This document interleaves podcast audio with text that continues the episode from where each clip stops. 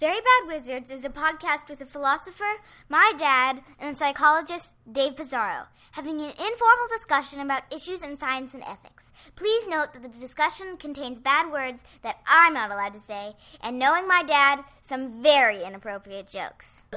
She said, Pardon, monsieur, while I go into the kitchen and fuck the chicken. He looked around at his buddy and said, shit, if this gonna be that kind of party, I'm gonna stick my dick in the mashed potatoes.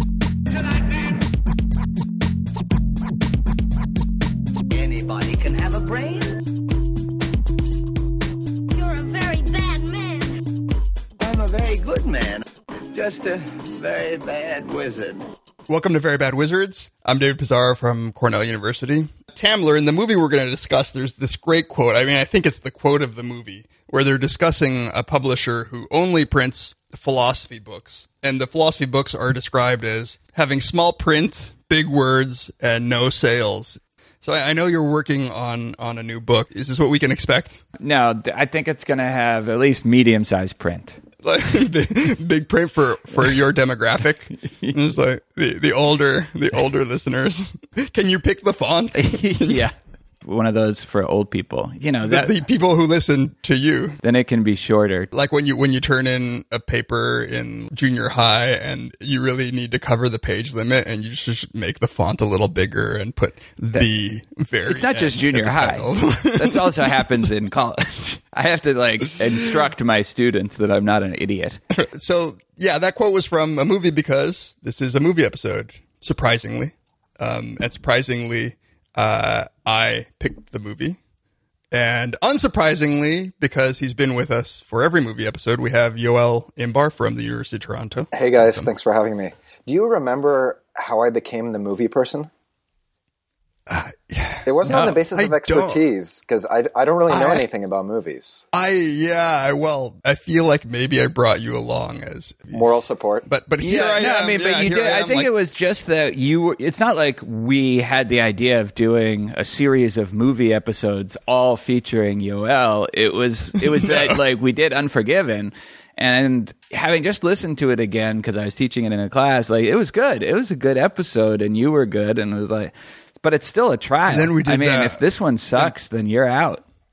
right, right. It's always provisional. Don't get too comfortable. We're gonna- well, we'll, Don't get too we'll try and keep up the streak. I mean, if anybody can go through that other horrible movie with us, I think that you've earned at least you've at least earned a couple of buys, like where you have to. Wait, are, you know, like you're talking you're about a Straw survivor and- Dogs or which? I've just I yes, I've suppressed the name of, of the. That's a great movie, and it's still a probably one of the big disappointments in my life that you continue not to appreciate it.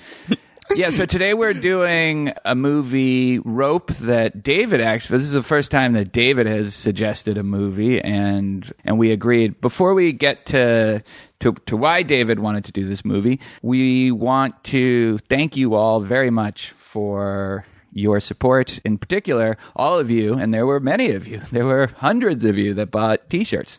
We really appreciate that. I hope you enjoy the t shirts. They should be coming about when this releases, you should start to expect to be getting your t-shirt.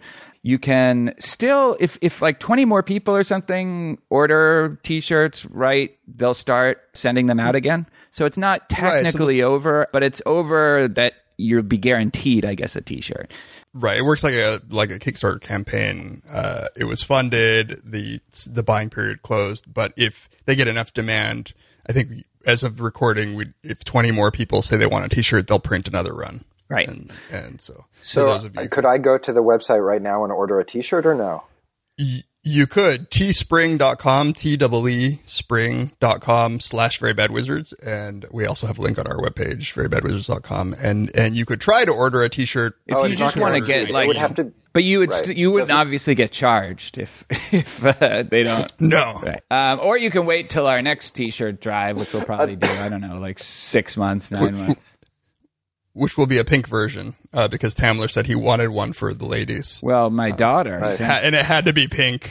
King, my daughter sent doll, out an Lacey. e- a long email to us about that. If you'll recall, maybe we'll read that on another. So you can support us by going to our support page, clicking on the Amazon link, um, and you can also donate directly via PayPal. We really appreciate both. And then uh, like us on Facebook. You can tweet us at peez at Tamler at Very Bad Wizards.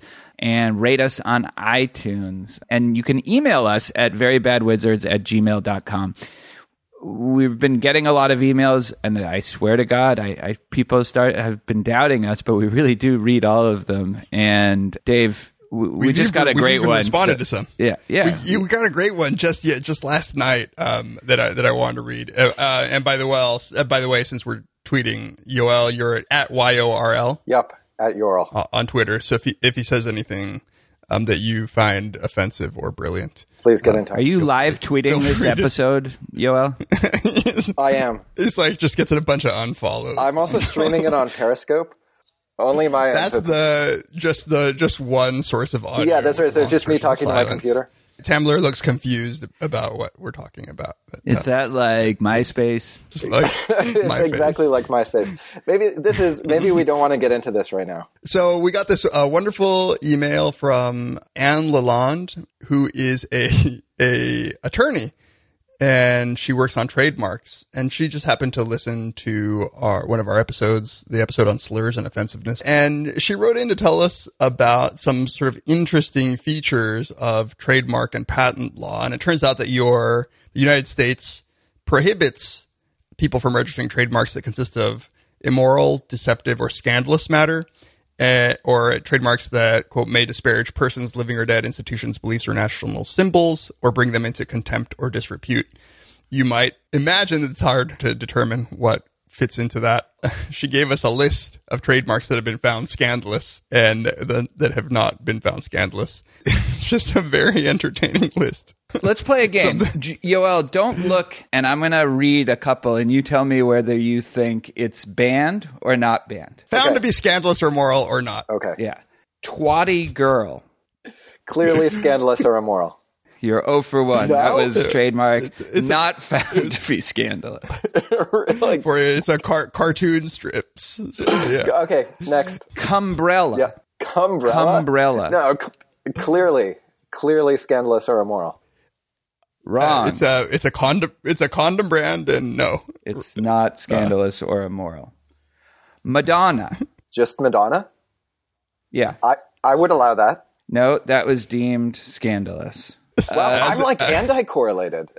Yeah, you're. this is uh, like- you're I I- think I you, have better you haven't gotten a single one right. Exactly. The bearded clam. Wait, it, what's the Yeah, what's that's the, name of the bar. what's And the It's a product? restaurant. All right, I I would deny that. You would. I would okay, deny that. yeah, you finally got one right. That About time. the isn't that the name of the bar in in Family Guy? Is it? I don't. I, I don't know. I, I think so. So this just I think goes to show that um, the law is not intuitive. Okay, last one. you come like a girl. Clothing. Because uh, I I not allowed. Not allowed. Yeah, good. Yeah, that was Yeah, kind of okay. easy. Okay. I, I just want to know who who thought that that would be okay. I wish, like I wish, right? Like, Jeez. So th- thank you very much, uh, Ms. Lalonde. That was a great, great email, and uh, she was actually a philosophy major, so hence her interest in porn. Clearly, if you were to listen to us as a philosophy podcast that we are, you would rightfully conclude that all philosophers must be deeply interested in. so, yeah. Sorry. I, are you done with that thought? I, I wanted to, I wanted to fade out, slow fade on that. Uh, uh, So let's uh, let's talk about rope. And why don't we start since this was your idea? Not to throw you under the bus. Why? Why did Why did Yeah. you uh, want to do it? Wait, did, did we already So- say what the movie was? So he he sort of swallowed it. Yeah, a little Rope, bit. We picked Rope Rope by Alfred Hitchcock, 1948. It's a movie based on a a, a play. Every once in a while, I get on a kick. We've talked uh, about the the film noir kick that that Tamler inspired in me. There were movies that I just hadn't seen. The other thing is, I, I tend to not like movies based on plays. I mean, maybe Glengarry Glen Ross is a, is a huge exception, but even that, the pacing of a, I, I don't, I often just don't think it translates well. So much of what I like about Hitchcock is you think about uh, North by Northwest, these crop duster scene, for instance, the way that he creates suspense, it feels to me is just really cinema and not stage. And I think that he was trying and I think he successfully to create that suspense i- in this movie. But really, the real reason is I think it, it, it offered some a good fodder to discuss what I think is an interesting case. It, maybe one of the only cases in which somebody's purported philosophy actually led them to action. Where you actually have a philosophy that is espoused by someone that causes them to commit um, a Yeah, so let's give a little background. Even if you haven't seen the movie, you're probably familiar with the Leopold and Loeb case. This movie is based on a, a real event that happened in uh, 1924. The Leopold and Loeb they murdered a young schoolmate and were and they were caught and they were tried. And at the trial, it came out that they had been inspired by their reading of Nietzsche's philosophy. Yo, well, you hadn't seen it. uh, no. We we No, and I, So- uh, I, I also like Hitchcock, and I thought of it as kind of like, you know, if somebody asks you what your favorite Hitchcock movie is, and you say Vertigo, that's sort of obvious. But if you're like a real hipster, then you say Rope. So it's sort of Yeah, that's right. I, That's right. and it, they because they are kind of hipsters. yeah, they are. They're totally proto hipsters. so, um, so yeah, do we want to get into what actually happens in the film, or So the movie starts out um, after an establishing shot and the, the Hitchcock cameo. It, the movie just starts out two men are choking another younger man, and then they put him in this trunk to store him after they've killed him. Right from the get go, you can see that one of them, character named Brandon, is very kind of excited by what they're doing. He's clearly the ringleader, at least in the movie. And again, I, I think this is modeled to some extent on Leopold. The ideology of the murder, the impetus for the murder seems to come from him with the other boy played by Farley Granger, right? Philip. Yeah, Philip. Yeah. They, um, it, sort of comes out that they're they're doing this to show their their superiority to conventional morality. The laws and norms like don't kill people, those are only there for the for the common person, not for the privileged few. And they Right, take right. this as an understanding of Nietzsche's idea of the Übermensch, but it's clear that they were inspired by who who will later be Jimmy Stewart, an old instructor of theirs at prep school who taught the philosophy of Friedrich Nietzsche. There, there is something that we didn't say, which is one of the reasons that this movie is so well known is is the style in which it's shot, which is appears to be one continuous take. I don't know if he was. The, I mean, there had been other long takes, but I don't know if anybody had attempted to make an entire movie look like one long take. I, yeah, you know what? I don't. I, I don't think so. It hasn't been done that much since Birdman was shot to look that way. And actually, although I think some people dismiss it as a gimmick, having seen it, I don't know, about 15 years ago and just watched it again last night, I found that it was v- really effective. I, yeah, and I, I think it, you know the constraint was that you there was only you could only fit ten minutes of film in a camera. He had to find creative ways around around this constraint, and so what he what he did was rather than use traditional edits, he he would zoom into say the back of a character. So okay, so they murder. The opening shot is they're murdering a guy, which is I, I think one, one of the things I want to say was that it's interesting in that that this is this is not tension building up to a murder. The murder is the first scene, and it's very very close shot. It's it's almost intimate. The the three the three guys and the one in the middle with the rope around his neck and they decide in celebration they have a party. They they and in the party they invite the family of the murdered kid. Uh, they invite his his parents. His father shows up. They invite their old schoolmaster who espoused this philosophy. They invite a the the murdered kid's girlfriend the girlfriend's ex-boyfriend And this is all at least the Brandon. Brandon. This is all This is all Brandon Brandon. setting this up. Philip clearly had he did, he had no knowledge of that the old schoolmaster Jimmy Stewart's coming and and no real interest in exposing themselves in this way just to make it seem more like a work of art. it's it is it's the work of art and he's he's throwing it in the face of everybody Yeah, so Um, he also so- invites the the murderee. David is Uh, supposed to be right, there. that's right So then that's right so everybody's waiting like, well, where's David? It's not like him to be late.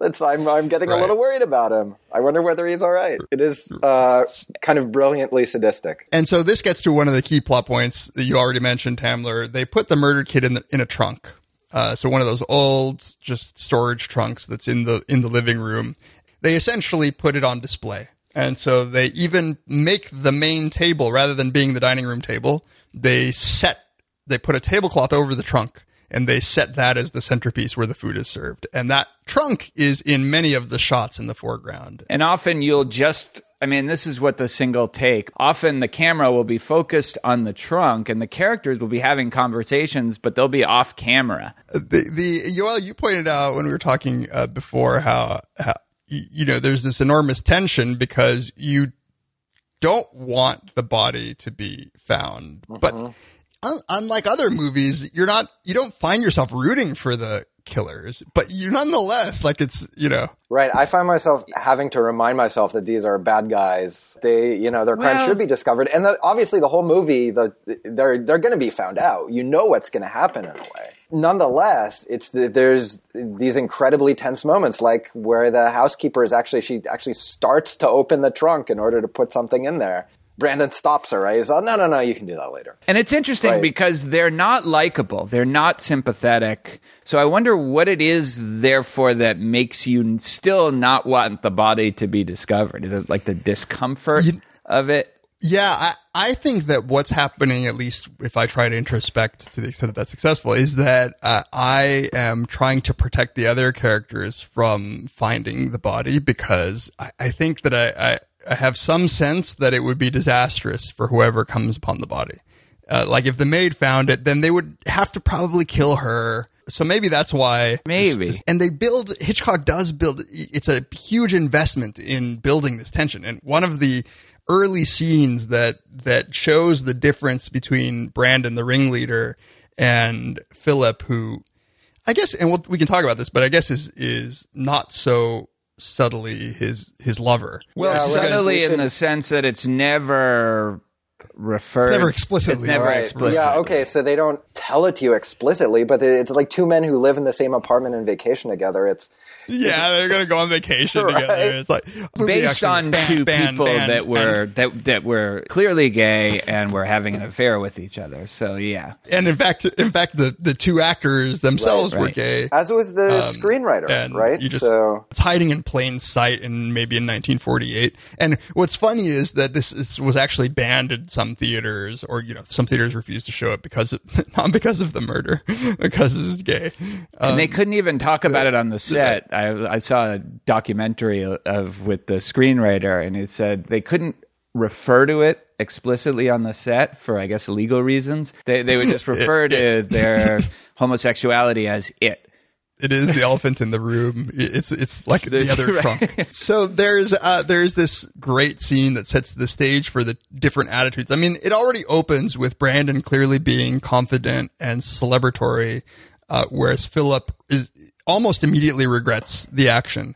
Uh, and there's this scene where you see it's in the trunk that the rope that they used to strangle the kid is actually hanging out of the trunk, right? So it's exposed and uh, Philip, the the weaker one, let's call him, notices this, freaks out, and and Brandon just sort of nonchalantly pulls it, and and then there's a great scene where you see him putting it in a kitchen drawer, Um, as as the as the door Yeah. swings, you see him just Yeah. kind of so that I- Yeah. opening the door. And Brandon here is right. Brandon here is is right oftentimes about how none of this does matters that much because who who would think that a, a rope i has just been used for murder? But he has like the the sort of the balls to later on use that same rope to tie up a, a set of for the father. he's to the, he's giving to, the father of the kid the that he murdered. murdered yeah. kid.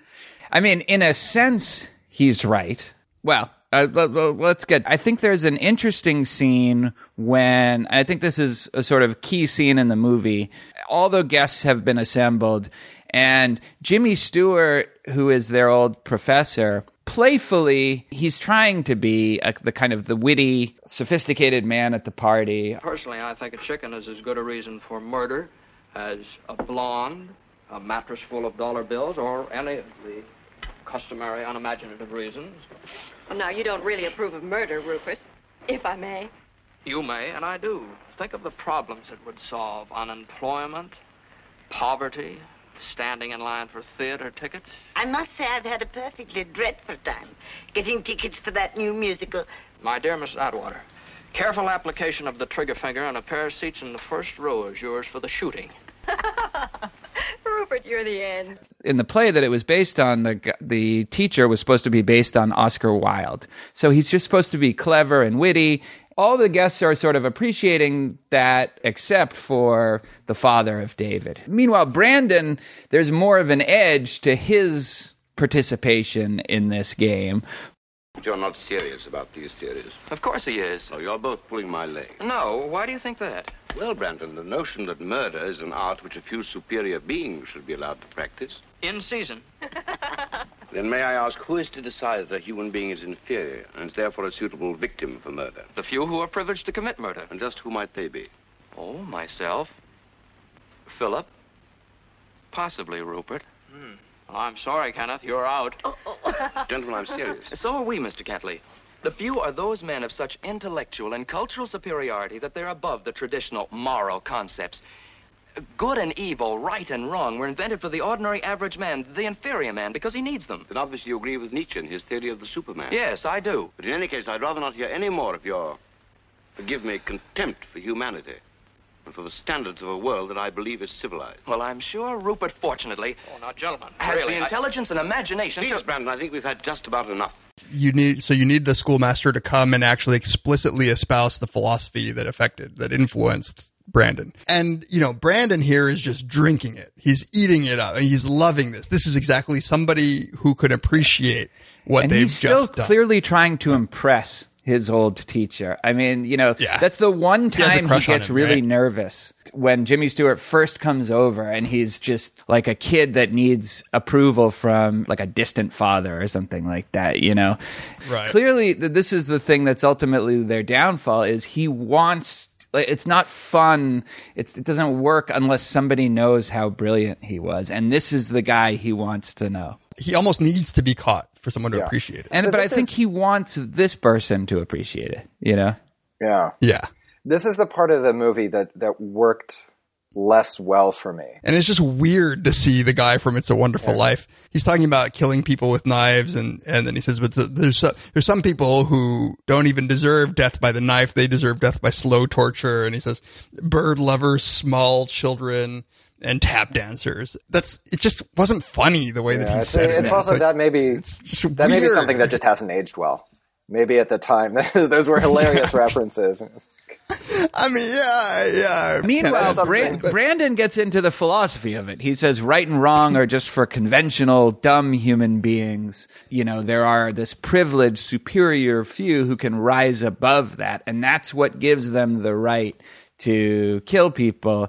definitely consider themselves superior, and Brandon clearly considers Rupert, the schoolmaster, the James Stewart character, as one of his his equals. And so, you know, And even Rupert Brandon says at the beginning of the movie that he's brilliant. He respects him intellectually, uh, maybe even as his superior, but he's fastidious. He might lack the courage. right, these these are men of will. Men, they're men of will. The whole time.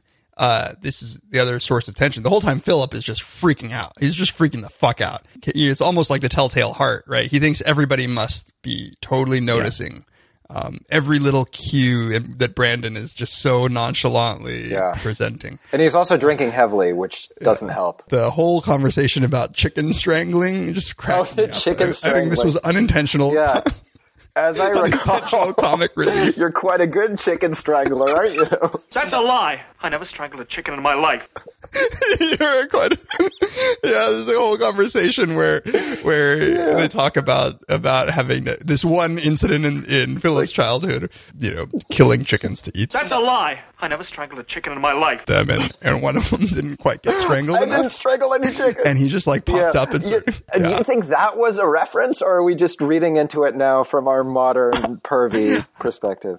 I I mean, You think that was a know, reading a little bit about the the it's like choking the chicken. Uh, yeah, strangling the chicken. That's I, I Oh, need to go. To, like, I, scene give me ten minutes. I need to go strangle the chicken. That's a lie. I never strangled a chicken in my life. them and but there's a brilliant scene in the beginning that I was struggling with you know it seemed like it would only be a modern reference where they are they right after the murder they're both very close together he pulls out the champagne Yeah. and they're they're No, no, of that was popping- explicit. popping the Yeah. champagne Yeah, that and- was ex- and the way and he shot it so that it would be that. Yeah I mean it looks like they're they're bo- they're both holding like a the champagne bottle kind very close up and and and it pops and it's it's it's it's like a bad Austin Powers sort of you know train going into the tunnel It, it seems like almost a little over the top now. Like you said, like Austin Powers. Like, really. and you can't blame a director for in 1948 Right. inserting references that maybe o- only like the the people Only the privileged few Exactly. get his references. Uh, we got to take like a Strauss, gonna- like a I'm gonna Straussian trademark chick- reading of Hitchcock. I just want to trademark chicken strangler. That's a lie. I never strangled a chicken in my life. All right, let's ta- let's let's take a break um, and come back and talk about the, the philosophy and psychology behind Sounds this good. movie because I think there's a lot of interesting things.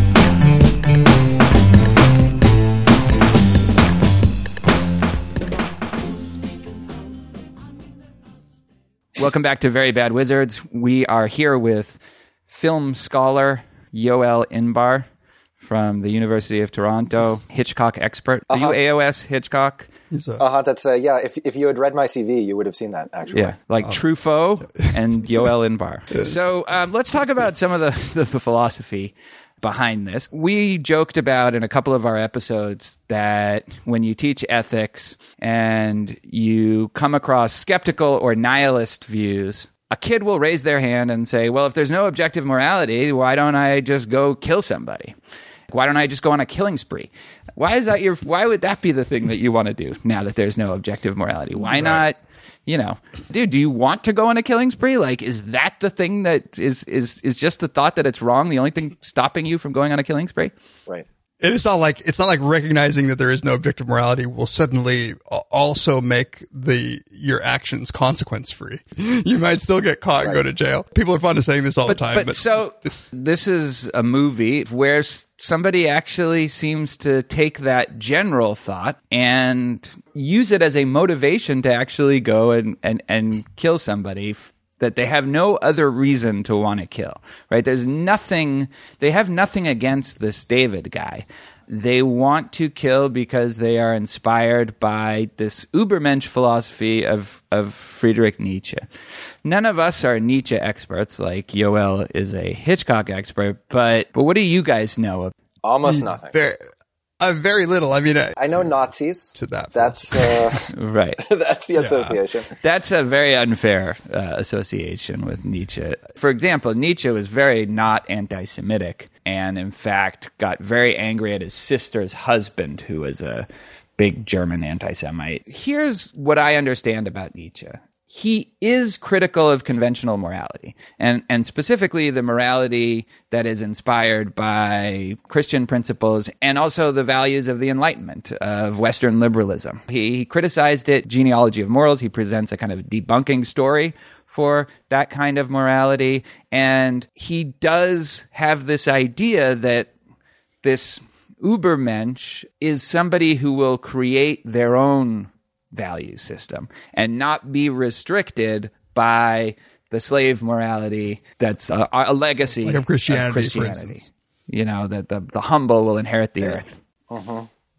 And he thought that got in the way of Um, true excellence. Conventional morality was an obstacle to that. And so here's what the, I mean. It does sound a little bit like you know you got to break some eggs to make an omelet. No. Then I'm not sure what what part of morality you. So first of all, what it means to transcend something like morality writ large. Like what is it that's being held back here, and and Right. So there's one way to read what you just said that would seem like totally uncon- uncontroversial to us, which is that like there are many elements of end of the 19th century sort of bourgeois morality that now we think are totally ridiculous, right? So Right. if that's the argument, then I think that many people would say, yeah, you know, right on, like don't let uh, let's say sexual morality of that time we've basically decided that like that's not worth adhering to anymore Sure, and that's that's a good example. That's a good analogy, I think. I mean, it's not certainly not the only thing that Nietzsche thought was an unfortunate legacy of Christian principles. Right. Maybe the the turn the other cheek philosophy that that Malcolm X so sort of threw in in Martin Luther King's face as being nothing but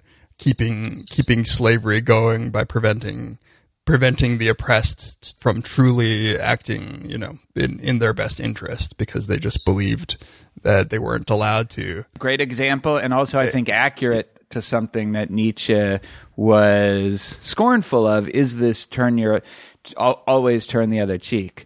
At the same time, he was a free will skeptic, denied, he thought it was based on a kind of incoherence that you could self create yourself. I mean, this is what sort of interesting about him. On the one hand, he denied this idea that we can be self caused. But on the other hand, the kind of human being that he wanted to develop was somebody that would create themselves in a, in a certain sense, not in maybe the logically incoherent sense, but who will not be held back by these norms that are there for historical reasons, but that may not be enabling them to achieve their true e- excellence. I mean, the kindest interpretation I can make of this is that human beings ought to discover their, it is not a rejection of any value, it, but rather that you should not just simply inherit the morals of society. That's right. You should create them through, you know, did he make kind of a positive argument about the sort of morality that we should have if we're going to toss out sort of conventional or religious morality did he say what should we replace it with To some extent, yes, but I think it's very controversial exactly what it was. It does involve the I think two elements. One is this kind of achieving a full human potential and not being held back by these inherited value system. And the other involves embracing your fate. And this is the idea of et- eternal recurrence, like to live a life that you would be happy to live over and over forever. I mean, in this way, it's actually, I think, that has some Buddhist or maybe Groundhog Day like uh, associations. Exactly. Like this, that thi- if if this was going to be your life, that you would be ex- happy, you would embrace living that over and over again. That should be your sort of guiding principle. So here's, I think, the, the question and the puzzle for for this movie, the claims of the movie, and even maybe the claims of the people who who inspired the movie, Leopold and Loeb, which is that I'm not sure that this is really the motivation for the murder. I mean, and and if it really is, then I, then I don't know what to make of these people psychologically. Yeah. So one thing that Nietzsche's positive morality is not is you should now go and kill people. There's nothing. there, not only did Nietzsche not say that, but I don't see how it follows in any way from this idea that what you need to do is murder somebody, prove your superiority through that means. At best, you know, his anti realism about morality, his rejection of objective morality, it can say that doing that isn't objectively forbidden because nothing is. But the positive endorsement of that idea, I don't see how it follows in any way from from the Nietzsche's meta ethics or his what whatever his positive morality is. It's not that. Would it be fair to say that this emphasis on uh, developing yourself, developing your own full potential, like self actualizing, that that could make you sort of callous or indifferent to other people's needs? Like, so my primary mission in life is to be sort of the the best realization of myself that I can be, and if that has bad consequences for you, well, that just sucks for you. Except that you're a social being that has empathy for other people. And there's no reason to think that the best version of yourself wouldn't continue to have empathy for other people and that and and wouldn't want to maintain social relations with other people. You could think that that's going to be what constitutes the best version of yourself is that you recognize these parts of yourself. There's no reason to reject those parts of yourself. Uh, because well, they're I'm- parts of yourself. Yeah, no, I, I guess. It, so does he talk about the famous example of what was the French painter Gauguin? Was that the is it, this the Yeah, famous guy who, yeah. you know uh, ditched his family to move to Tahiti to paint, right? Yeah. And it seems to me that like there's a a philosophy that says we should unreservedly be enthusiastic about somebody choosing to do that. It, it, it seems like at least you know if you're going to do it, maybe that was all things considered the right choice to abandon your family to pursue your art, but you should at least feel kind of bad about it. I feel like your paintings should be better than that. well, no. So I think Nietzsche was writing before Gauguin. Um, the Gauguin case is interesting. So his family was, and his family responsibilities were, at least this is the way the story is told, We're getting in the way of him achieving his full realization as a painter. And so he needed to leave them and leave them in bad circumstances because they had no money, they had no uh, means of supporting themselves. And yeah, he goes to Tahiti and does achieve greatness there as a painter. I think the majority of his most famous paintings were painted while he was there. But that's Gauguin, right? That wouldn't be my no, but but what it can it might allow for is just like how many shitty versions of Gauguin did that, like without you know, even if it doesn't require that people do anything as monstrous as as murdering or uh, you know leaving their family in Yeah. tatters, a philosophy that doesn't obligate you to do things like not leave your family might be just this is the whole point of of emphasizing the constraints on Sure. on murder, right? And this And, is the whole point um, of conventional morality I- in general to stop you from doing Yeah. these things and even sexual norms, right? Yeah, will.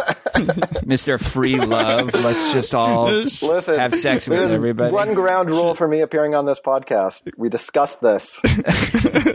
Here's the claim about these guys that I think that that I I find interesting that you might view. One interpretation of what they're doing is that they are adopting, maybe perhaps a wrong view of Nietzsche, but say a view that says something like. Um, uh, I will build my own values unconstrained by convention conventional morality, and what that might allow me to do is is do whatever I think might you know sort of help me uh, achieve my my whatever maximum potential as a human being, and that they, at least Brandon, kills somebody for the same reason that a mountain climber would climb Mount Everest, Right. right? So- To because he can. So that was his art form. Right.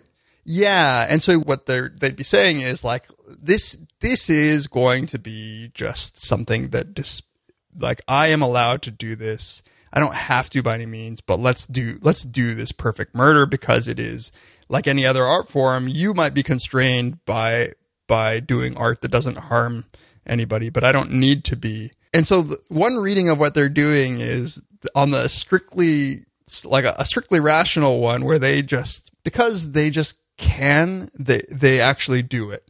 And that that would be a different reading than the psychopath who sort of instrumentally kills or even kills for shits and giggles uh, if they're like a serial killer or or, or a, uh, a sadist. These guys don't seem to be. No, they're doing it to prove a theoretical point, but I don't know what the theoretical point is. If their point is we were born to be murderers, like Gauguin was born to be a painter, that really, i- in retrospect anyway, we can say that yeah, Gauguin was he had potential for greatness i- in his painting. If they think that they're like that about being murderers, then maybe the, the sort of Nietzschean idea allows them to do that. But there's no reason to think that they are the Gauguin of murderers. Certainly not Philip, right? He's definitely not. He's like the uh, my like my daughter is to painting.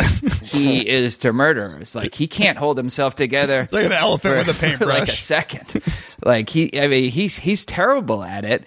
And like I said, this is why I think it's interesting that Brandon cracks at certain key moments. Is that I don't think he was born to do this either, and I'm not. I don't know if I, I'm not sure if anybody is, except you know maybe like Hannibal Lecter or something like that.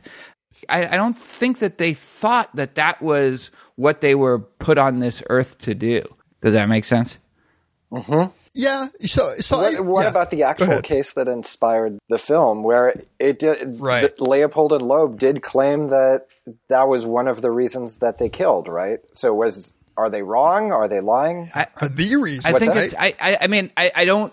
The reason. I mean, they. It might have been, but it seems like a misreading, or just like a. They're making a philosophical mistake in thinking that this was something that they had positive reason to do.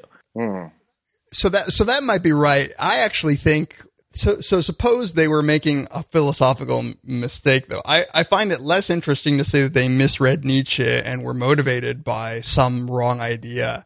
Um, not less interesting. I I I just don't think that they actually were motivated by that. So I think that um, for at least in this movie, it's much more simple than that. You have some Brandon who could be read as just a psychopath, just a straight up psychopath, somebody who's just not apparently not at all moved by the suffering of others. And it's not inconsistent that he loses it at times because psychopaths don't want to be. But what about his mean, need to it's- it's- impress the Jimmy Stewart character? Is that something that's compatible with the he's a psychopath? nar- maybe uh, you know I don't think it's incompatible. It's just profoundly narcissistic. I I think that you know this is this is the way in which narcissists might work. They want to be recognized, and and so you know I I, I do not study psychopaths for a living. This, so I don't know what, but but I actually don't think that there is a good answer. Maybe even to what it's still fairly mysterious as to what might motivate a psychopath to do the bad thing. I think we understand maybe why they're not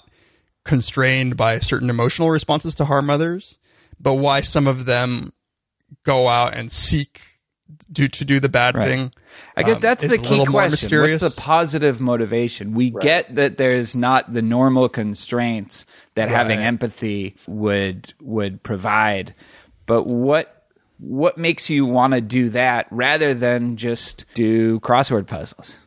Right.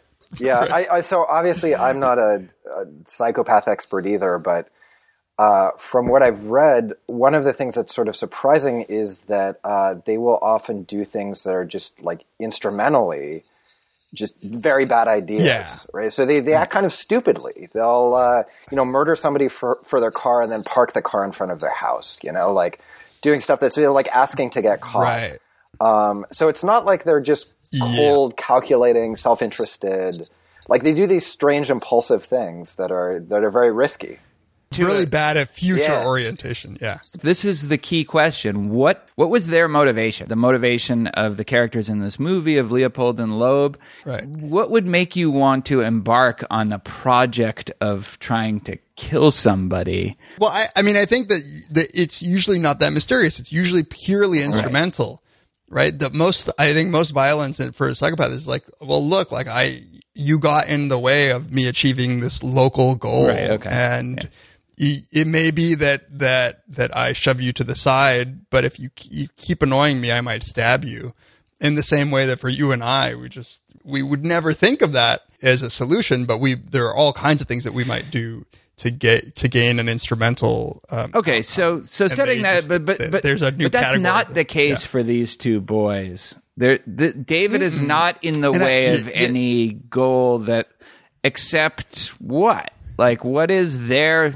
Well, so this is this this is why I think these people and Leopold, uh, for instance, are inspire horror and fear in us. Because that you might have somebody who is it's you can kind of understand the stupidity of the psychopath who who kills someone because they need their car and that seems like the best way to steal the car.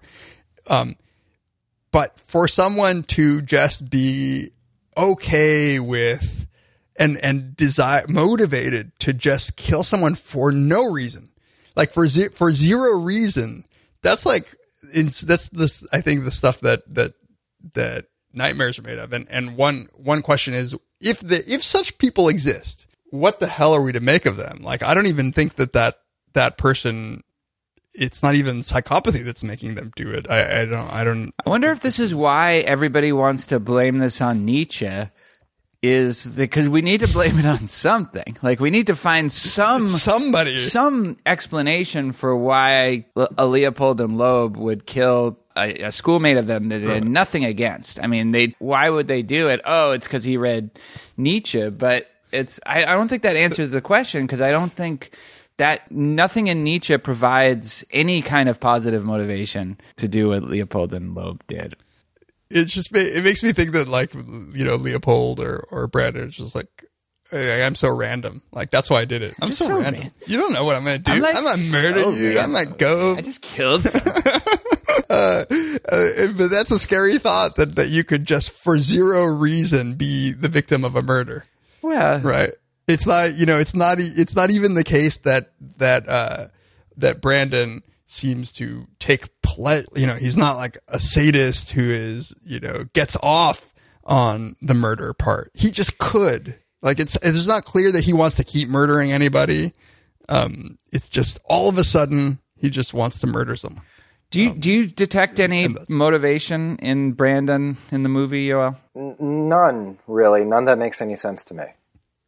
Well, what about the I want to be a great artist and this is a great work of art. This is a masterpiece. This is my ceiling of the Sistine Chapel that I you know, putting the inviting the parents over, putting the dead body on the in the you know, like in where they're eating. This is a beautiful aesthetic piece of work. Right.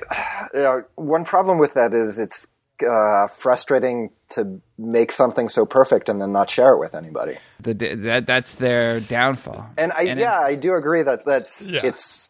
I think we're supposed to think that he is. He wants Jimmy Stewart's character to find out because otherwise, what's the point? Otherwise, it's sort of a waste if you if you haven't shared your achievement with anybody. you know, maybe this is just from from the get go. We know that this this is doomed um, as as as you say. It's it's their their downfall, or at least Brandon's downfall. It's unclear what he might have thought would happen. I mean, there's one way in which maybe he would say like, "Well, what's going to happen is Rupert is going to figure it out, and he's going to say like." You know, give me a Right. slow Well done, buddy. for finally Yeah. having yeah right like for having the fucking guts to have done what he never could and like having lived up to the philosophy when in reality and maybe this is what i want to get to in reality rupert's reaction is just one of horror Before we Un- before we leave this, um, about the idea of Yeah. you know, I want to commit the perfect murder as a work of art. To me, this seems like cartoon supervillain kind of reasoning. You know, where like they'll, they'll come up with stuff like, uh, "There's so much suffering in the world; it's better to just kill everybody." It's like Right, antinatalism It, it has like the form of like something that kind of makes sense, but but nobody actually thinks that. And that's that's the same Right. kind of feeling that I get from this. It's like, yeah, well, okay, you said some things that kind of I can. They they have a form of like something a reasonable justification, but I I can't imagine the actual person who would actually truly believe that. right. I got. I'm gonna. I'm gonna kill you to, to make copies. right. I got it. Right. Well, I mean, but to their like credit, so here's one thing that Hitchcock could have done. And in fact, in the British play, it's it's alluded to and almost stated flat out that the Jimmy Stewart character had had an affair with with one of the students. And so you could paint this as, you know, like a like a daddy issue. He's never given me the respect that I feel I'm due. But now he'll know. This will prove to him that I am at his level, that I am his intellectual equal. I can be admitted into this club. Like it's just this burning quest for approval. I mean, they hint at that a couple times with Brandon, just his need for approval. But I don't think they overplay it. But I think that's probably good because I think that it is this kind of stuff does happen. It has happened, and so and and part of the thing that's as, as Dave said is that w it the thing that scares us is that we can't understand it. We don't understand. There's no theoretical motivation. There's no psychological one that we can relate to. I think it would have been. I, I think it would have been, and and I actually hate this about villain movies when you are given a clear answer as to what their motivation was, and it ends up that he was abused by a guy who you know looked like a, like that guy, and so I think this is maybe an attempt at, at inspiring this, uh, maybe for lack of a better word, awe at the the thought that somebody could just do something hor- horrible and monstrous for for no good reason. And I, I think I would have been much more disappointed had they given us like a neat and tidy story. Right. The I daddy mean, it's like thing. the it's a Iago, right? It's like you never know why Iago Yeah. sets all those events in motion, and that's the thing that like is the scariest character in all of Shakespeare. I should read that. should learn to read. I should read. So let's play So, that last okay, so- clip, the Jimmy Stewart speech. Uh, Jimmy Stewart. speech. The w- yeah, and let's talk about it because I want to know what you guys think about. it. No, this I thought was clearly the the worst part of the movie for me. Like just corny, just so corny. We should set it up. This is the speech that Jimmy Stewart gives right after he finds out what they've done. Rupert, please. Please, what? Listen to me. Just listen. Let me explain. Explain? Do you think you can explain that? Yes, to you I can. Because you'll understand. Understand? Rupert, Rupert, remember the discussion we had before with Mr. Kentley? Yes. Remember we said the lives of inferior beings are, are unimportant? Remember we said, we've always said, you and I, that moral concepts of good and evil and, and right and wrong don't hold for the intellectually superior. Remember, Rupert? That's all Philip and I have done. He and I have lived what you and I have talked. I knew you'd understand because you have to, don't you see? You have to. Brandon, until this very moment, this world and the people in it have always been dark and incomprehensible to me. And I've tried to clear my way with logic and superior intellect. And you've thrown my own words right back in my face, Brandon. You were right to. If nothing else, a man should stand by his words. But you've given my words a meaning that I never dreamed of. And you've tried to twist them into a cold, logical excuse for your ugly murder. Well, they never were that, Brandon. And you can't make them that. There must have been something deep inside you from the very start that let you do this thing. But there's always been something deep inside me that would never let me do it. And would never let me be a party to it now. What do you mean? I mean that tonight you've made me ashamed of every concept I ever had of superior or inferior beings. And I thank you for that shame. Because now I know that we are each of us a separate human being, Brandon. With the right to live and work and think as individuals. But with an obligation to the society we live in. By what right do you dare say that there's a superior few to which you belong? By what right did you dare decide that that boy in there was inferior and therefore could be killed? Did you think you were God, Brandon? Is that what you thought when you choked the life out of him? Is that what you thought when you served food from his grave? Well, I don't know what you thought or what you are, but I know what you've done. You've murdered.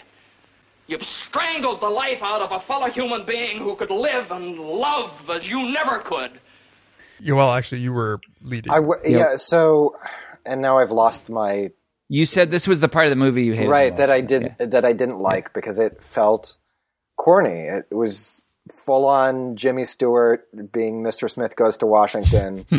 uh, basically, so he's like lived this uh, this life of intellectual detachment and making clever jokes about murder, and now he's just going to completely do a 180 and give them a lecture about human dignity. It it just felt really uh, jarring. so there's a there are a couple of reasons that, that I had to, to really dislike the speech, and one is it's Jimmy Stewart. Uh, I, I just don't don't buy it. I, I didn't I didn't buy his character too much from from the beginning. And I think another actor could have. Well, you know, they tried to give it to Cary. Grant, but because of the gay the To gay subtext, he didn't want to do it because he was getting enough shit about that and all the gossip Yeah. magazines. But- I do think on, he but- would have been better. But I, you can't blame Jimmy Stewart for not being able to deliver this in a non Jimmy Stewart uh, uh, way. Then there's there's what what you all just said, which is him doing a 180. Which I but the the part that I really just don't buy is that that he is accepting that he in any way his stupid philosophy is what the cause of the murders was. So he's actually like empowering himself uh, as this professor who did really influence somebody through his philosophy that gave rise to this murder. When I actually think it's bullshit. There's no nobody. If somebody, if I were, ma- if I were even espousing philosophy like this, I would be just like, you're just a psycho because But that's what he says. it can't possibly he, he be says that, that, my though. I- philosophy. I, like, I, I'm surprised that you have this reaction because he says that explicitly. He says there must have been something deep inside of you from the very start that let you do this thing, but there's always been something deep inside me that would never let me do it. but that's different. So he saying, so he says, uh, he's granting the power of his argument. He's just saying that I had something constraining me from taking my argument to its behavioral. No, conclusion. he didn't say that. And you He never says, had that. You've tried to Yeah, twist them, the- my words, into a cold logical excuse for your ugly murder. He says, "Well, they never were that, Brandon. You can't make them that." Except for that, then he says, "Did you- what? By what right do you dare say there's a superior few to which you belong? By what right do you dare decide that boy in there was inferior and therefore could be killed?" And he's he's he's saying that's exactly what he was saying before. So he's it's he's not saying I was wrong about uh, the philosophy, and he's not saying my philosophy couldn't have been what's underlying your murder. He's saying, okay, I was saying that there's superior many and an inferior few, but like, what gave you the right to say that you were the superior one and they were the inferior few? When I actually think that he's just was just a psychopath who, at best, then maybe he's inconsistent. He's saying, I like uh, my words never meant that, but then he's saying my words were powerful enough. It's just that you chose the wrong superior versus inferior people. Like you put yourself in the category, but that's not denying that there might be some superior people who could murder some inferior people. It's just that who was Brandon to decide Well, that. yeah, no, that I think uh, tonight you've made me ashamed of every concept I ever had of superior or inferior beings. So it, it does. It's not just like, oh no, I the concept is sound. Is you executed it poorly? It's no, I'm taking it all back. Which it, it I It's it's I'm taking it back as the 180, but he is saying that like, but my philosophy did Right. cause that, and that's why I'm taking it back. right. Well, yeah, or at least a misinterpretation of my philosophy caused this. I, I, this is an interesting question, actually. It's like, do you put out a philosophy that can be misinterpreted in a way that will lead to some sort of horribly immoral act that you never intended, right? This is a question that we as professors face all the time, right? You know, and uh-huh. I think that is a theme in this movie. It's like we can talk about these things and, and sort of laugh in our sophisticated way. But you know, every once in a while, you'll get a Brandon who will take them t- as an excuse to do this horrible thing. So, I mean, I, I, I see a coherence to what he's saying. I think what he's saying is, look, if you're not a psycho, my words make sense, but they also might provide an excuse for a psycho to do what otherwise he had no excuse to do. I'm less shame. charitable in in the reading. It's it sounds incoherent to me because he's saying I never meant that, but shit, I take back that I meant that. Now I don't mean it anymore. Uh, right? S- And and now I'm ashamed. do ashamed you think of what he I really said. But doesn't? There's well, he says it. But I no, mean, he says I'm ashamed like of I every have to remind concept, but he doesn't say it was wrong. He says I'm ashamed of it. Well, he says, but he says correctively because Right. now I know that we're He's each of clearly- us separate humans. he's- so he's say, he's correcting his He's changing philosophical his The right, but with an obligation to the society we live in. Yeah, I no, mean, I mean it's just so That's bad. yeah, yeah, yeah. Now, yeah, Right. exactly. Like, uh, uh, because it would be one, it would be one thing if he was like, "Oh my god, you guys completely misinterpreted my philosophy," um, and I still meant what I said. It's just Or- that you or- got it wrong. But here he seems right. to be doing, I- or even if you if you thought knowing how easily this can be misinterpreted misinterpreted i i'm not going to say it any longer right like i still believe it to be true but i Yeah, really right. you know it's too dangerous to put it out there but he's like no no you this has caused me to fundamentally reevaluate the rightness of my beliefs and uh, right. But then he also said that that you've twisted my words. right so that you a- can't have both right Those are- But, but there's here, but you inconsistency. can, you Yeah. can, because you could believe there were inferior and and superior beings, but not that that means the superior beings have a right to kill the inferior beings and murder them in cold blood for no reason. But that's what he did. Ex- but that's explicitly what he was espousing. The earlier scenes where he's saying, like, "Yeah, I totally think it's okay." To But I, he was I mean, joke. That that was a joke. That was, I think, supposed to be like, uh, oh, here here's an obviously dumb conclusion you could draw from my idea that there are naturally superior and naturally inferior beings. Well, but but then again, then then if that's really the case, then he's just on firm ground to say, I'd never meant that." Right. I, you know. So then what he's saying is, but now what I'm retracting isn't this idea that you can kill people if you're a superior. What I'm retracting is the idea that there even is these inferior or as superior beings in the first place because I know that we all are individual human beings with dignity and an obligation to the society we live in. So he's still retracting something, but that's consistent with his original words being misinterpreted. the- I guess then you know he, he's Principle of charity. he's he's it's it doesn't make so much sense though to say I never meant that and shit. Like Also, I take it back. I did mean this one thing that you've made me. Yeah, I also take back it what I even Right, like- did say, but what I did say didn't entail that you could kill somebody. So at best, it's philosophically wussy for taking it back. Then, right? Because if you Yeah. just really say it didn't entail it, like I should never have told you guys this, then there's no reason to to, to take back the argument. But he does take back the argument. He is sort of shocked into changing a philosophy that doesn't. He does not really require to change in any way.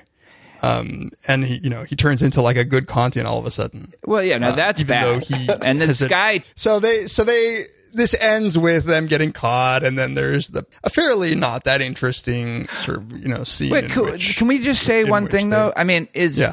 uh, before we leave that that that scene, I think he's right that there was something deep inside Brandon, and this was Clarence Darrow's point in his defense of Leopold and Loeb, trying to get them to not get the death penalty. And you know, he he gave essentially the Galen Strawson, Derk Pereboom free will skepticism argument. He just said, "Look, what bad luck, essentially, to have whatever little quirk." within your personality that you would read Nietzsche and this is the conclusion that you would draw. Think of all the people that have read Nietzsche and all the people, you know, like nobody goes out and then tries to commit. Isn't, isn't uh, that trivially true, though? Isn't that just restating the facts? I mean, it, all I'm saying is it's not a deep insight about Brandon. It's like most people read Nietzsche or hear uh, like arguments about why it's okay to murder your inferiors, and they don't go out and actually kill anybody. And he does, and therefore there must be something distinctive about him. But the additional point was whatever it was that that made Brandon what he is, or or, or Leopold and Loeb what they were. is not something that was up to them or you know within their control. Yeah, no, it's not a deep point. It's an argument that's been made.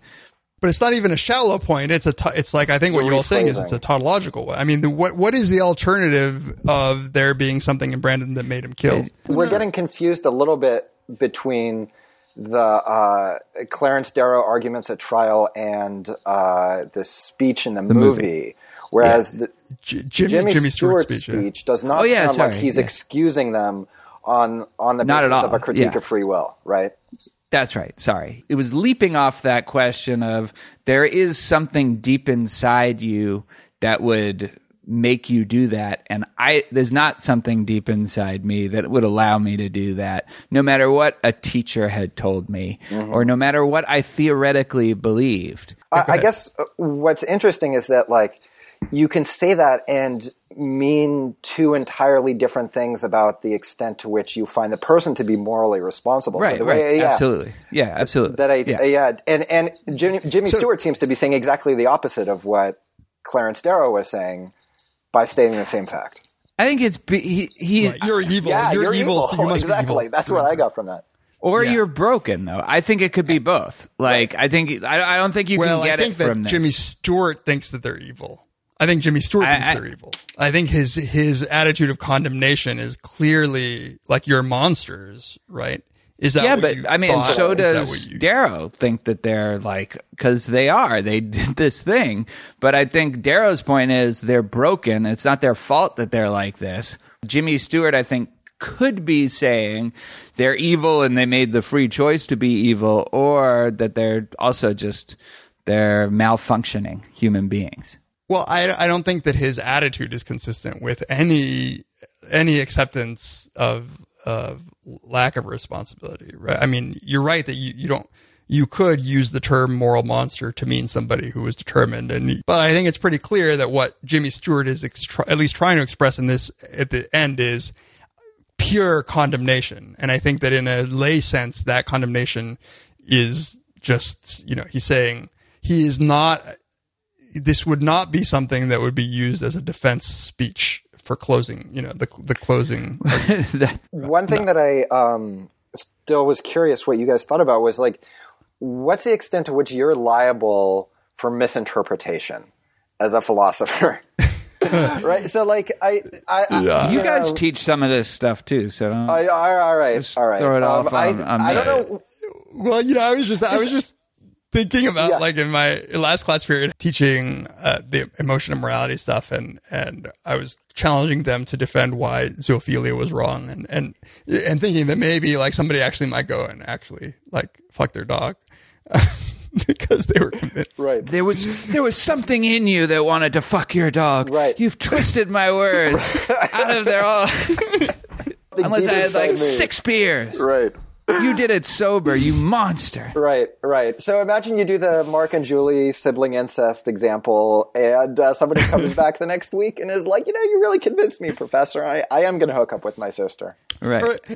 No, here's the yeah, here's no, here's the best. Like they invite you to a party uh and with their parents and everything and they slowly reveal to you that they had sex with their sister and like looking to you to be proud.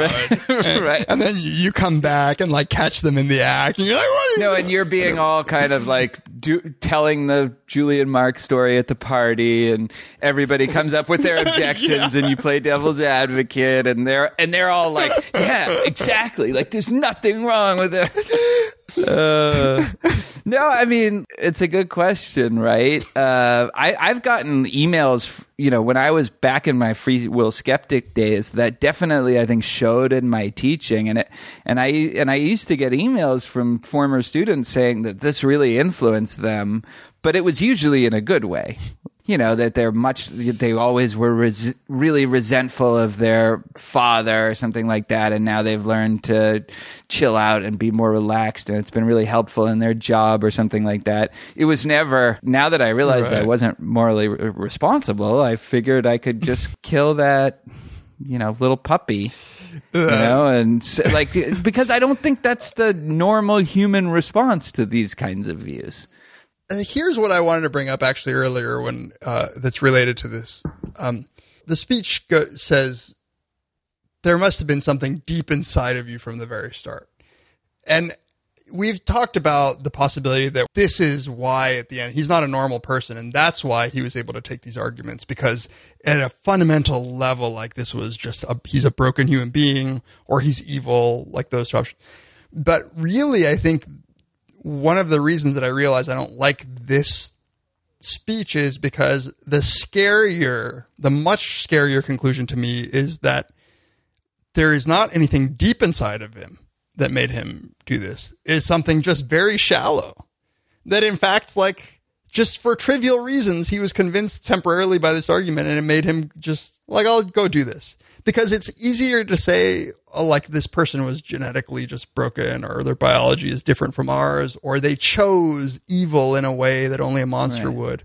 But what if just in the moment he's like, even if he just if he planned it, but it was nothing deep. That in no other way has he deferred. Sort of like, in, so like in the his Milgram or the Stanford prison experiment, except that the Yeah. situation is reading text. Jimmy Stewart is just that convincing. Yeah, that's what makes this, this Yeah. so unsatisfying. Is like he's sort of Weasley in in two ways that Yeah. are like logically incompatible. I think it would be a lot ballsier if he were like, "I really blame myself because you were a normal kid and I convinced you to murder." That's Right. cool.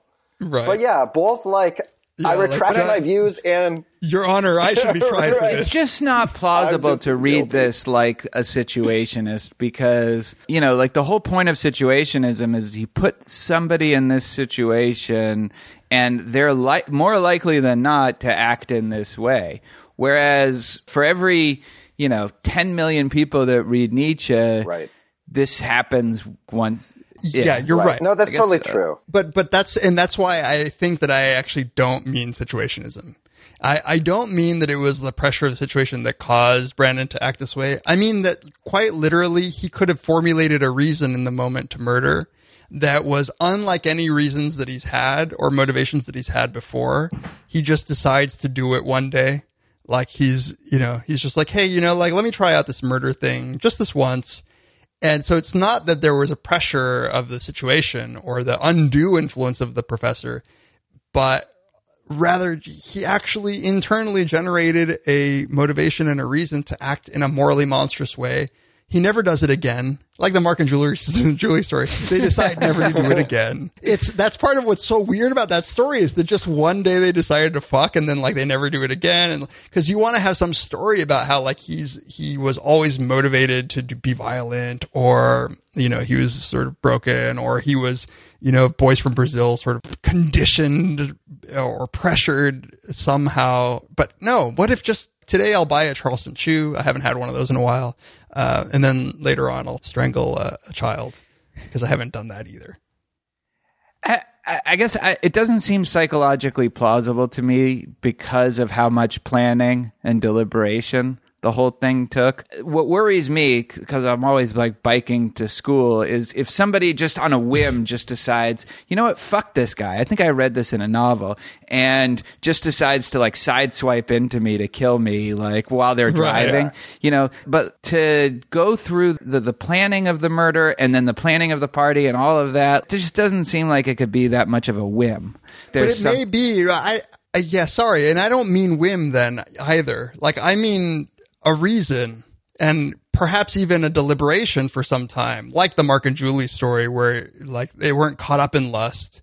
Um, they just decided one day to Right. do it, and so and and I think that's what's scary about Leopold is like he decided just to do this and maybe it took a week of planning and and but he'd never done it before there was no indication of like a i mean i don't know about leopold specifically but the possibility that there might be no indication beforehand that somebody is capable of this or that they want to do this and then one day they just have instantiate this desire and the motivation and, and the reason to do it and then they just go and back that to being sets it all in motion just because they could Right. that and that would be super scary because we can't pinpoint a cause in the end, the idea that like, well, some people are monsters. I mean, in a in a way that's scary because well, you might not know. Maybe it's not obvious, but you have some chance of finding out, right? Whereas it's much scarier to think like, well, anybody could just like on a whim be like, hey, you know what, murder.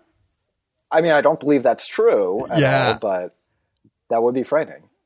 it's hard to know. You know, like some of these school shootings, uh, you know, or these these you we want to spin a story and that we want a story that will allow us to preemptively distinguish the people who are likely to commit murder.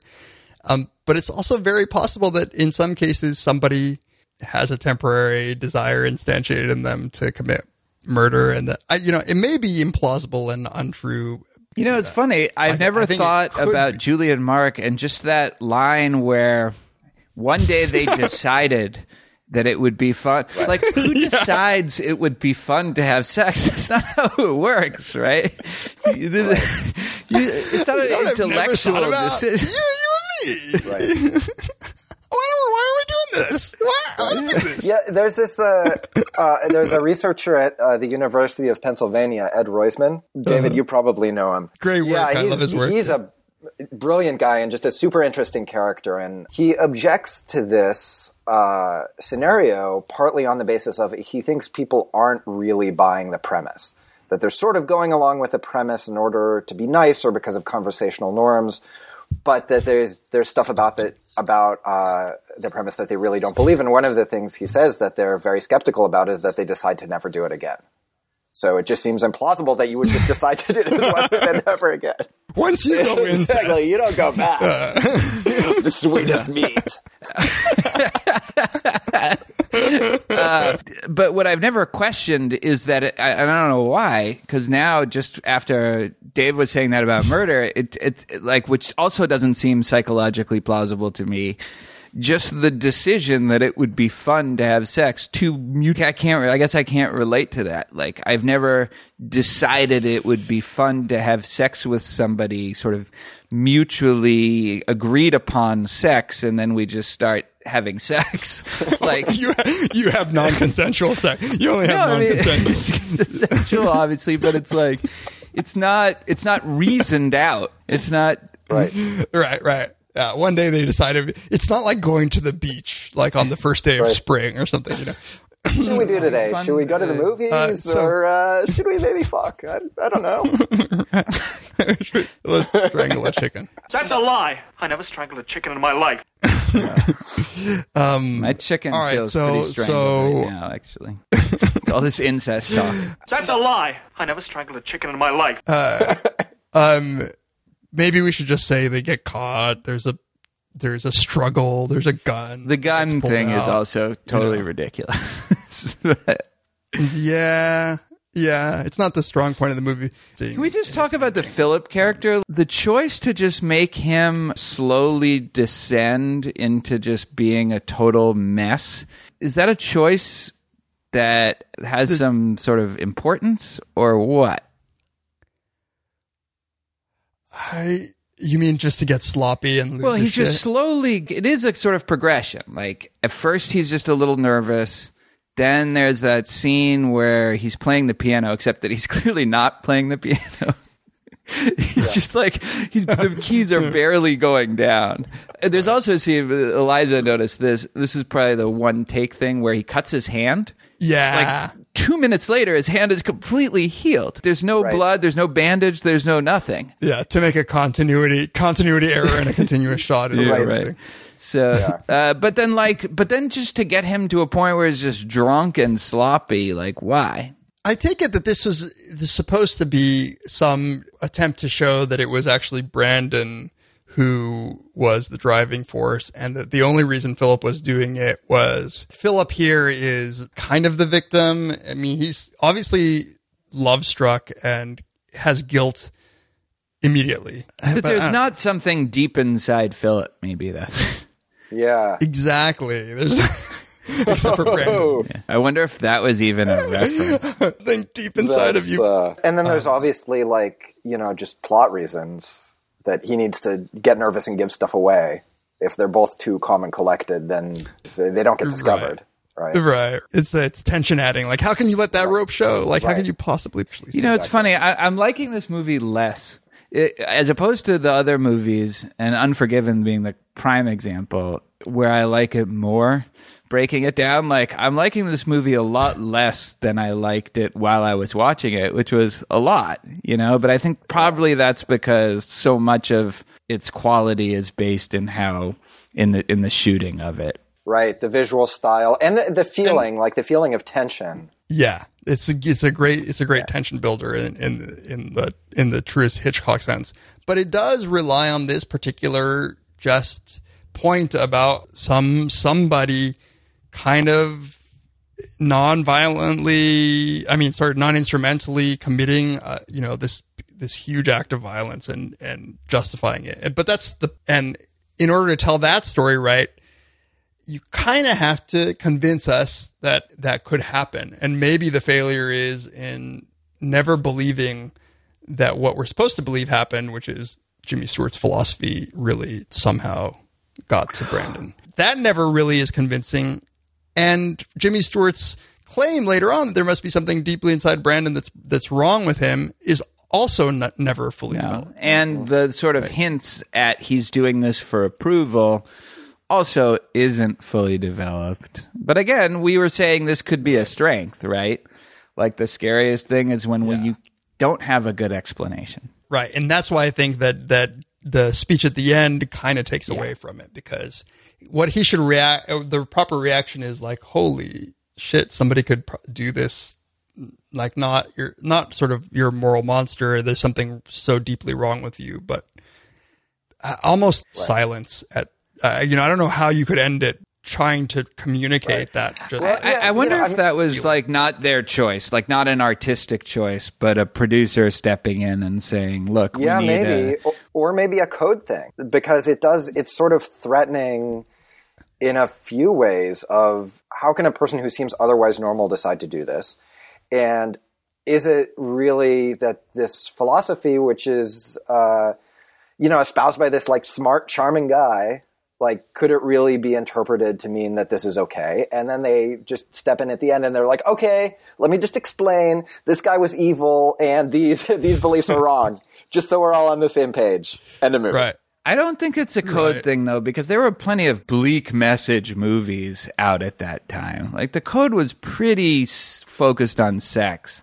Think of the third man. There's no affirming of positive values in that movie. well although Right the at bad guy gets his in the end They could still he- get theirs without Jimmy Stewart, like all of a sudden becoming like a champion of of, of Western human liberalism. right yeah yeah, and obligations to society. I used to not believe in Jesus but now I have to. Yeah. And we're all and we all like women. Like that, we all like women. I'm surprised they just didn't blame it on on like the gay part. Right well that would have had then they would have had to acknowledge that uh, people are gay which uh, that's out of bounds. That's right. Nothing to see here. You know, married people couldn't be in the same bed, and if like they couldn't share the same bed, if they were even just on the same bed, one of them had to have like their foot on the floor or something. Yeah, no, I remember this from Ricky and Lucy episode.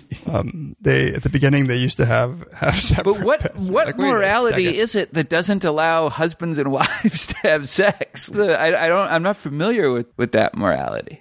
Because presumably kids would see their own parents sharing one bed. Um, so it's not right it's not going to blow them. their minds that Let's let's Okay. wrap this up. All right. Well, I, I, I Um, think this movie is very worth seeing. That's all I wanted to say by that is that I do think this movie is worth seeing, and I hope people will see it. Yep. we've been critical, but it's it's. I agree. I'm glad that I watched it, um, it w- and it's just a lot of fun to watch. It's just so well made. And the other thing I would say is we've I, somebody on posted on our Facebook page that we should do an episode on nihilism. I think between this episode and I think it was episode ten um, about the meaning of life. Between that, this episode, and maybe episode three, you have your nihilism episodes. Next time we'll do the Big Lebowski then. Could we do the a whole podcast about the Big Lebowski? There's no, there's nothing. There's not that movie's nothing. It's it's a great movie, but it's not. It's about nothing. That's my. I don't know. I'm less convinced. I think maybe we could. Yeah, I know. So is Tab. I think we could like about tie it with like human vir- virtue and flourishing. Yes. Uh, all right. Till the next movie episode. All right. right, thanks, yo, I guys. think- it's been fun. You bought yourself another movie episode. Good job. I'm so glad to hear that.